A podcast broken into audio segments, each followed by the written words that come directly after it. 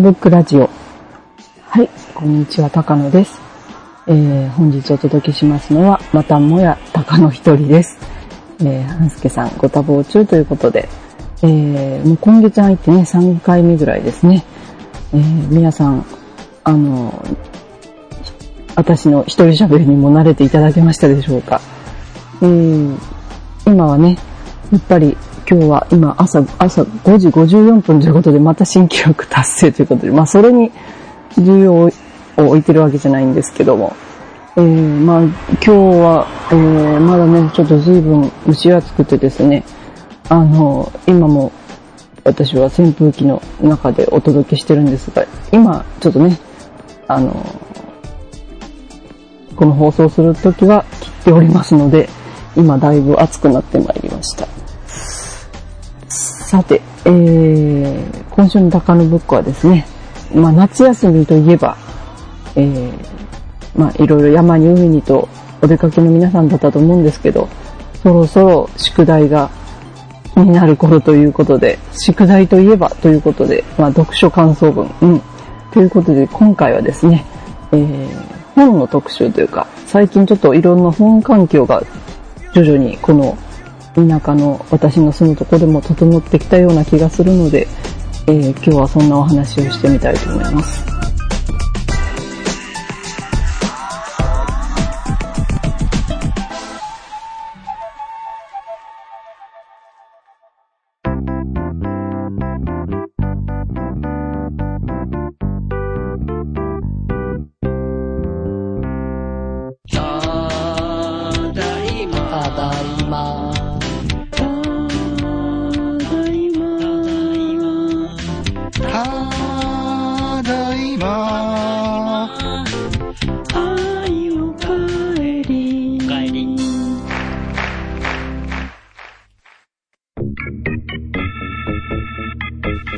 ストスクランブル。ただいまは、毎週土曜日配信。ラ、フロー、予測、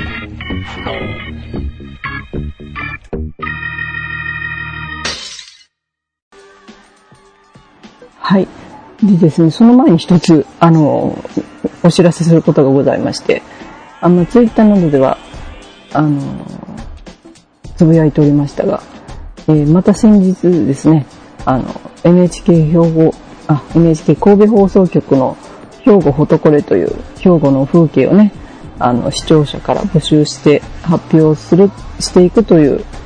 えー、もまあ、コンテストではないんですけど、投稿コーナーがございまして、そこに、このブログに私の写真がただいま出ております。といってもですね、最近あの、だいぶこの、あの、競争率が激しいようででしてね、まあ、私が載ってるのは、えー、これは8月の12日付となっておりまして、えー、もうすでにその前にね、4つか5つか6つぐらい他の方の写真も出ておりますので、そちらもご覧いただきたいんですけども、えー、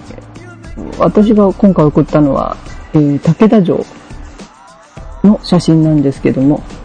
まあ、あの、この足の治療の時にね、行った、えー、和田山病院というところがございまして、えー、そこは武田市内なんです。武田市内というか武田の町の中にあるんですけども、ま、そこから大、あのー、武田のシンボルといえば武田城がですね、あの、本当一望できるんですね。特にあのバス停からの眺めが本当素晴らしくてですね、えー、毎回行くたびに本当感心しておったんですけども、あのー、この行った時はね、暑い日だったんですけど、青空がかなりとても綺麗な日だったので、の、えー、バスのロータリーにあるサルスベリを入れてね、えー、武田城を撮ってみたというのを送ってみたんですけども。はい。まあ、もうちょっと望遠が効けばなという。望遠効いてたらこのサルスベリまで入んないのかな。うん、まあでも、かなりね、こう、普通のズームレンズでもクリクリアに映っていたので、そこにね、ピント合わせてこう、クローズアップっていう感じにはできたかなと思いまして送ってみました。はい。で、まあ、あの、本当この兵庫とこれだいぶ人気が高いみたいで、毎日毎日本当たくさんの写真がアップされるようになってきておりまして、え、あの、これから秋に向けてね、まだまだ競争率高いんじゃないかなと思います。という、私、まだこの、私の撮った写真は応援はされておりませんし、だいぶね、競争率高いみたいなので、ね、皆さんも、まあ、兵庫にお住まいの方、特にね、応募してみていただくとよろしいんじゃないかなと思います。はい。まあ来週ぐらいもね、また応募できればなと思ってるんですけども。はい。で、えー、先ほど言いました。今日はね、本のお話ということで、えー、最近の私の周り、まあ、自分の住んでる市では、ところではね、一つ本屋さんがなくなったりっていうこともありまして、だいぶちょっと本から疎くなっちゃうのかな、またまたと思ってたんですけども、最近ね、またちょっと充実してきたのでね、本も、本に触れ合う機会がだいぶ増えたかなということで。うん、で、まあ自分自身もね、ちょっと、あの、バイト先で、あの、古本屋の店員らしきことを始めたりしておりまして、まあそ、そこやりなさいという感じでやってるんですけれども、まあその古本屋というのは漫画中心ででして、で、まあ、あの、その本をきれいにしたりですとかね、あとまあお会計したりとかいうお仕事なんですけども、その時に、まあ、その漫画の本とかも、漫画の本やね、文庫本、いろいろ持ち込まれた本たくさん接する機会が増えまして、まあ漫画もね、私漫画ほとんどこれまで読んできてないんですけども、うん、漫画の世界も本当、十人十色と言いますか、うん、あのこ、まあ、言われるだけ見るとですね、なぜこの人がこんなに受けて何十巻も出てるのかなっていうのもあったりするんですけど、まあそれはね、ちょっとこう読んでってみると、あのすごいストーリーが良かったりするのかなっていうところだったりね。あとは本当に絵の上手な方もいらっしゃいますし、うん、あの、本当漫画の世界ってバラエティに富んでるんだなっていうのが最近の感想ですね。あ、まあ、漫画ばっかり読んでるわけじゃないんですけど。えで、まあ、そういったところで、あと文庫なんかもね、そういう時に目にするので、気に入ったものはね、後でこっそり買ったりするんですけども。えで、忘れててもいいですね、最近の本、私の本周りのニュースで言えば、あの、和菓子のね、あの、図書館のサイトがついにできまして、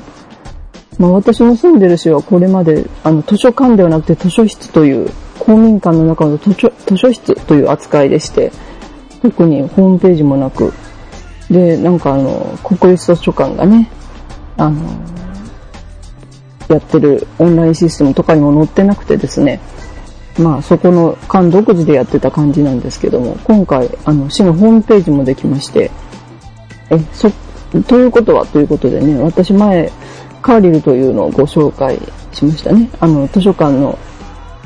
いろんな図書館を縦断して検索ができるカーリルというサービスがインターネットにあるんですけれども、あの、それにもね、もしかして乗っちゃったかなと思いまして、早速検索かけてみたところ、見事にね、あの、そのカーリルの、カーリルで利用できるシステムにも、えー、乗りまして、もう私は感激のあまりカーリルの方にありがとうございますとか言っちゃったんですけど、えーで、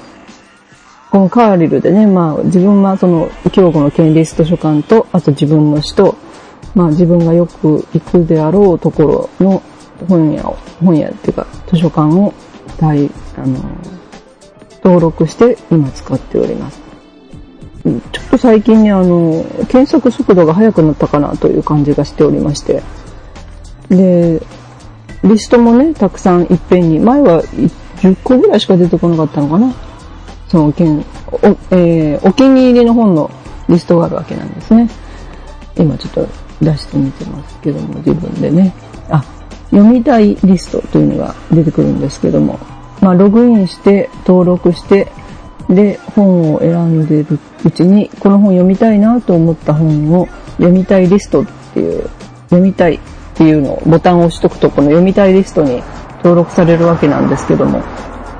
それのね、一覧も前は確か1画面に10個ぐらいしか出てこなかったんですけど、今はね、ほんとたくさん、これは何 ?20 冊ぐらいかな出てくるようになったんですね。で、もうこれにどんどん登録しまくっておりますね、今のところ。一回、あの、県立図書館から取り寄せて借りたりもしたんですけど、まあ、あの、こういうのに自分の住んでるところも乗るとね、なかなか便利になってくるということで、うん、今登録してるのはやっぱり写真関連とかですね。あとは何雑貨を作りましょうみたいなのも多いですね。はい。で、それをフルに利用したりしておりますね。はい。で、まあ、このカーリル、私は今 PC で利用してますけども、なんと iPhone、iPhone にカーリルアプリっていうのはないんですけど、カーリルに対応したアプリっていうのがありまして、えー、これがですね、えー、ライブラリアンという、えー、開発してのアルチザンフォースっていうんですかね、の会社なんですけども、えー、なんと Yahoo Japan インターネットクリエイティブアワード2010一般の部スマートフォン部門優秀賞受賞と書いてありますね。えで、これはですね、この図書館をやっぱりこれも登録しておいて、えー、その図書館を縦断検索してくれるという。で、その、例えば本、ある一冊の本の画面を出すとですね、これが、えー、まあ、著者名とか出てきた後にですね、あの、例えばカーリルで見るとか、そういうボタンもついておりまして、うん、そこに、そこのサイトに飛んでみることもできますし、あとこのライブラリアン独自にね、あの、自分の登録した図書館を、図書館で今貸し出し中か、貸し出しができるかっていうことも見ることもできます。これはね、本当別にカーリル利用してなくても絶対利用価値があるんじゃないかなと思います。あの、購入するときにもね、Amazon へのリンクとかもありますし、とても便利ですね。なんか、えー、例えば雑誌なんかでこの本おすすめっていう本見たときに、これに登録して、登録してみて、後で注文するとかですね。あとは、まあ、まあ図書館行った時にね、ああ、この間気になってた本の本なんて言うんだっけなって時に、こう、これに iPhone に登録したのを見てみたりとかいうことで、かなり、えー、使い勝手がいいんじゃないかなと思います。まあ、でもちょっとこれね、私の持ってる 3G ではだいぶ、iPhone3G ではちょっとメモリ不足ですとか出ちゃうんですけど、まあ、新しい iPhone をお持ちの方なら絶対サクサクいけるんじゃないかなと思いますね。ねこれぜひね、おすすめですね。はい。それでですね、えー、で、まあ、あの、このアプリにも入れてますけど、先日はあの、隣の市の図書館、そこは図書館なんですね。ちゃんと館が作ってあるんですけど、まあ、あの、病院など行って、その後ちょっと時間が余っちゃってバスまで、まあバスまで2、3時間ってことあるんでね、そういう時に、あの、お、そういえばあそこに図書館があるぞと思い出しまして、えー、初めてだったんですけど行ってみましたら結構充実の蔵書類でして、え、あの、最近、ほんと新刊本がね、入ったところにずらっと並んでたりとか、いう感じ、ところで、あとは、あの、写真集もね、たくさんあったり、え、あと、ほんと雑誌もたくさんあったりで、前に香川住んでる時の図書館よりもいいし、うん、あ、あの、最近のね、ベストセラーなんかも、えー、地元の新聞のだけでなくて、三大誌っていうんですか、読売とか毎日のもコピーしてこう、コピーしてっていうかね、ちょっと複写して、あの、今週のベスト10はこうですよって紹介されてたりとか。まあ、あとインターネットも使えるし、っていうところでね、だいぶこうきめ細やかにやってるところだって、だいぶ満足して帰ってきたんですけども、そこではね、ちょっと在勤、在住という形ではないんで借りられないんですけど、まあ、ふらっとね、立ち寄ってみる。今ね、節電もやっておりますし、本当いい図書館ってね、いいとこなんじゃないかなと思いますね。うん、で、えー、で、最、で、その、そこでも借りたりした本、借りたりっていうか、あの、読んだりした本も含めてなんですけども、えー、最近読んだ本というのをね、ちょっとご紹介してみたいなと思います。3冊ほどで、例もね、パッと読めるというか、そういう本なんですけども、えー、まず最初がですね、これは実はお買い上げしたんですけども、タイトルが年収100万円の豊かな節約生活術というタイトルの本で、えー、この方が、えー、作者がですね、今ここに山崎さんですね。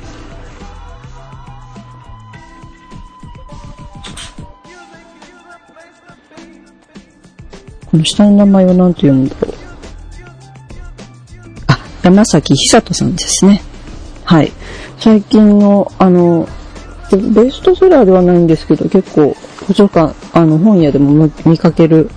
本なので、皆さんも一度手にしたことあるかもしれないんですけども、カバーがね、なんと、ちょっと過激、過激というか、えなかなか過激なカバーが入ってたりするんですよね、これが。えー、まあ、の、カバーは青いのにちょっと料理がこちょこ載ってて、手書きのような字でね、年収100万円の豊かな生活、節約生活術と書いてありまして、ただその帯にね、なんか、えー、東大卒とかね、100万円でとか、いろいろそういうショッキングな感じで載ってるんですが、えー、でまあ、こういうね、年収何百万円の生活術ってよく最近出てる本に、があるんですけども、この本はね、なんかちょっと一味違うなと思ってます。私そういうのあんまり読んでないんですけど、もうだいぶ自分に近いからっていうのも感じたのが最初だったんですけど、最初、あの、新聞の書評で読んだのかなうん。で、あの、この方ね、なんと、あの、東大の経済学部を卒業なんですけども、えー、しばらく、あの、とある企業の広報にお勤めの後は、なんと20年、えー、お勤めにならないで生活してきたという方で、まあ、いわゆる、まあ、世間でいうブー太郎っていうんですか、そういうことになるって自分でもおっしゃってるんですけども、えー、でもね、本当あの、本読んでいくうちに、本当きめ細かい工夫をたくさん、プラスということにね、対してされてる方で、まあ、あの、本当でね、その方の信念が本当、あの、まあ、安くて本格的なものっていうんですか、特に料理に凝ってられまして、その点では妥協がなかなかない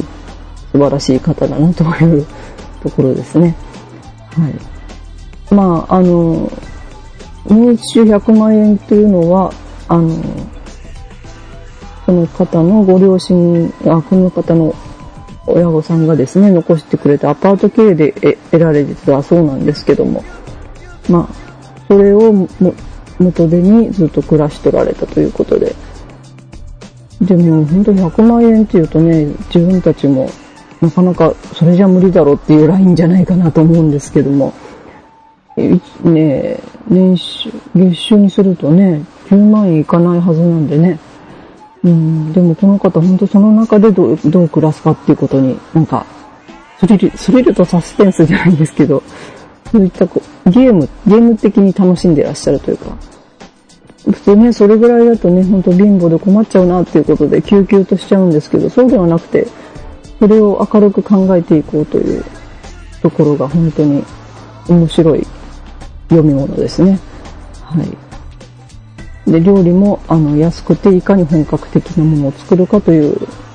試行錯誤の結果を載せてられますし、あ、えー、まあ、あの、これまでの生活の中でいるいらないをこう、どう判断していったかっていうことも書いてありますし、えー、なかなかね、私たちにも参考になるところ多いですし、私などはこの本読んでホームベーカリーやっちゃおうかなっていう、今は本当真剣に考えてるとこなんですけど、うん、あのま、読んでて思うのはね、これだけ楽しめれば、うん、本当いくらでも楽しめるなっていう、なんか元気が読んでて出てきたなっていうところありますね。うん。まあ、やってる、やってらっしゃることもね、料理にかもそうですし、あとは、あの、ネットでね、いろいろこう、ポイント貯められてっていうこともされてるようですし、そういった私たちにもできるようなことをね、こう一生懸命分析しながらやっとられるので、本当参考になる本で、で、元気も、そういう、それをね、開発していくっていうのが、本当楽しみな感じで、うん、それが伝わってきますし。まあ、これから、この方独身なんですけど、一人で暮らすにはどういうふうに暮らしていけばいいかっていうことも言っておられますし、うん、あの、なかなかね、ふ、風太郎っていうのは、日本ではかなり許されないというか、うん、なかなか白い目で見られる立場ではあるんですけども、それをね、そういうことでいいのかっていう問題提起もあると思いますし、それでもこうやって生きればいいんじゃないのかなっていうところも読んでて思いますし、うん、だから一口に、まあ社会参加とかね、プー太郎とか、まあいろんな問題あるわけなんですけども、それも一括りでね、その人たちを考える、これ一つの方に当てはめて、あの、あの人たちは悪いっていう風にね、良くないっていう風に考えられないもんなんだなっていうのを本当読んでてわかるなと思います。うん、まあ私自身も、プー太郎ではないですけども、うん、まあ、似たような感じで暮らしてきてはいるので共感するところ多いのかなと思うんですけどね。うん、それでもね、こういう生き方できるよっていうところでやってるっていうとこが自分に共感できる点があったんじゃないかなという思いもあります。今、この本だいぶ本屋さん並んでると思うんでね、ぜひ一度手に取ってください。中の料理の写真もかなり本格的でですね、うん、しかもお安い値段で本格的なお料理たくさん載ってますし、なかなか、あの、読んで考えさせさせられる本じゃないかなと思います。はい。で、えー、その次がですね、今度はその、ささっき言いました、えー、ミスランを始めた本屋さんで見つけた本なんですけども、これも手元にね、今置いてあるんで出してみますけども、えー、新潮文庫になってますね。びっくり先進国ドイツ。えー、熊谷徹さんという方の本なんですけども、えー、これはね、この方はですね、この本はですね、あの、まあ、この読んでの通り、最近のドイツ事情について語られてる本なんですね。で、この熊谷徹さんという方がですね、えー、NHK の記者さんだった方ですね。で、90年からフリージャーナリストで、としてドイツにお住まいだそうです。で、まあ本当、あの、身近な話題から、えー、安全保障の問題、社会保障の問題、ドイツのね、今抱える問題を書いとられるわけなんですけど、本当これ本当読みやすい本でね、あのー、まあ、あの、新聞記者さんということで、この新聞のコラムぐらいの量なんですね。一つのセンテンスがね。一つの章が、まあ新聞のちょっと長めの記事ぐらいかなっていうぐらいで、で、あの、その章ごとにイラストが載ってるんですけど、それもご自分で描かれてるという、なかなか上手な、面白い絵柄が描いておりまして、で、あの、そのドイツのね、自分の記者体験、フリージャーナリスト体験から得られたことですとか、あと、まあ、ドイツ人とのね、関わりの中から分かったことなんかも書かれております。はい、私これ読んでてびっくりしたのは、ドイツ人と会社生活というね、いうところで、本当日本と全然違うというか、あの、ドイツの方はね、本当休暇のために働いていらっしゃるというのが力説されておりまして、夏休みもね、まあ2週間しっかり普通の方でも取ったりとか、いうことが常識で、あとなんか、誕生日、誕生日会を会社でやっていいとかですね。なんかすごい恵まれてたりするんですけど、まあでもそういう働き方のために、例えば、あの、本当効率的にね、その時間きっかりで終わるように働いてるとかですね。うん。あと、その、ちゃんと労働局も取り締まりがしっかりされてるみたいなことも書いてあって、うん、なんか日本と全然違うなって読んだりして思ったりするんですけども。うん、まあ、ヨーロッパなんでね、そんな皆さんが、あの、働けてるわけでないっていうところも書いてありますし、うん。あと、まあ、あの、ドイツの生活を楽しむためのね、ヒントなんかも書いてありますね。ほんとこれ読むとね、ドイツに行きたくなるというか、ちょっと住んでみたいなと思ったりもしますし、うん。あの、最近、まあこれ、平成19年の発行になってますんで、ちょっと前かなとも思いますけどもね。まあ、でもそれでも最近のドイツ事情を知るにはいいかと思います。あの、原発関連のエネルギー政策なんてことにも書いてありますしね。その辺も大変参考になるんじゃないかと思います。この、えー、熊谷徹さんの本、他にもね、2、3冊あるんですよね。えーと、この文庫でも出てまして、並んでたんですけど、あれ、買おうと思った時にちょっともうなくなってたんで えー、どうだったかな。2、3冊あるんですよ。あの今探しておりますが、え、著書としてですね、住まなきゃわからないドイツ、寄り道しなきゃわからないヨーロッパ、えー、ドイツの憂鬱、新生ドイツの挑戦、ドイツ病に学べ、など、ということで、えー、たくさんあるようです。はい。これもまた探してみて、読んでみてくださいというところですね。はい。で、もう一つはですね、これ、そのさっき言ってました図書館で見たものなんですけど、これ今はちょっと販売されてないようなんですけどね、えー、写真絵本ですね。チェルノブイリからの風。本橋誠一さんの著書です。これはね、本当あの、ご自分が、あの、ご自分の娘さん、息子さん、娘さんに当てて書いた、というか、編んだ写真集だそうで。中のね、字にもルビが振ってあったりとかして、子供でも読みやすい作りになってます。大きさはほんと、結構大きめの本だったんですよね。